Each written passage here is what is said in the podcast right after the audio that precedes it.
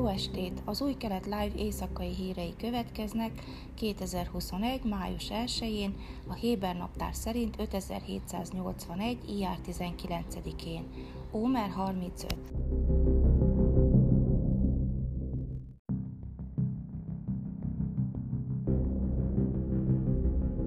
Csütörtök éjszaka a Meron hegyen Lagbaumer ünnepének alkalmából tartott megemlékezésen a Háredi imádkozó tömeg fogságába szorulva 45 személy vesztette életét, és több mint 150 megsebesült.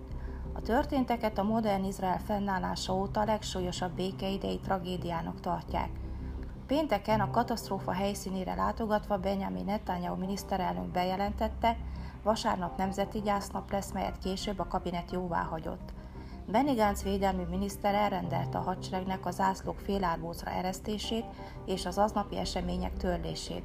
A vasárnapra tervezett kabinetülés szintén lemondásra került.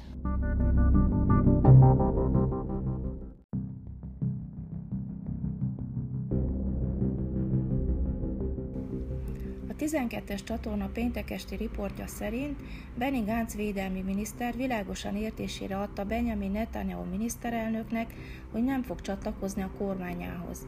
Gantz az üzenetet a Meroni tragédia után továbbította a miniszterelnöknek.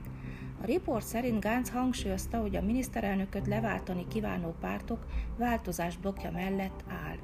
Netanyahu kormányalakítási mandátuma kedden éjszaka jár le, és bár Ruven Rivlin elnöktől kérhet további 14 nap hosszabbítást, ahhoz, hogy megkapja, bizonyítania kell, valóban nagyon közel áll a kormányalakításhoz. Amennyiben a miniszterelnök nem jár sikerrel, az elnök a Jesatid vezetőjét Jair Lapidot vagy a Jamina elnökét Naftali Benetet bízhatja meg kormányalakítással, de akár vissza is adhatja a Knessetnek a mandátumot.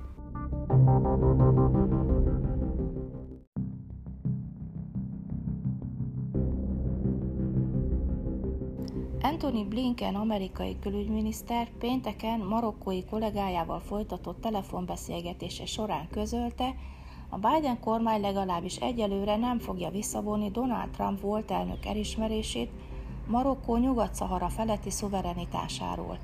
Nyilatkozta Valla riporterének két a hívás részleteit ismerő forrás. Marokkó decemberben beleegyezett abba, hogy teljes diplomáciai kapcsolatot létesítsen Izraellel, egy olyan megállapodás részeként, amely magában foglalta Marokkó vitatott szuverenitását Nyugat-Szahara felett. Az Egyesült Államok ma az egyetlen nyugati ország, amely elismeri Marokkó szuverenitását az említett terület felett.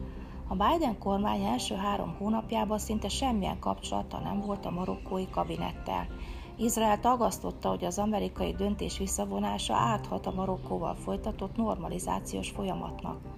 A Fehérház és a külügyminisztérium vezető tisztviselői azonban az elmúlt hetekben több megbeszélést is folytattak erről a kérdésről.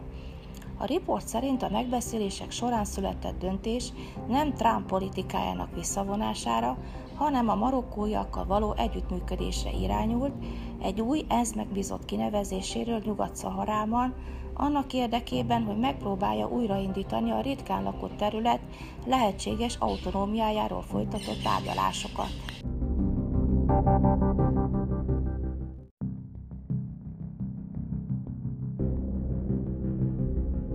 Időjárás. Vasárnap a maitól valamivel hűvösebb idő várható.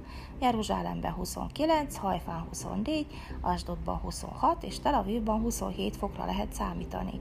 Ezek voltak az új kelet live hírei május 1-én szombaton, Savuatov.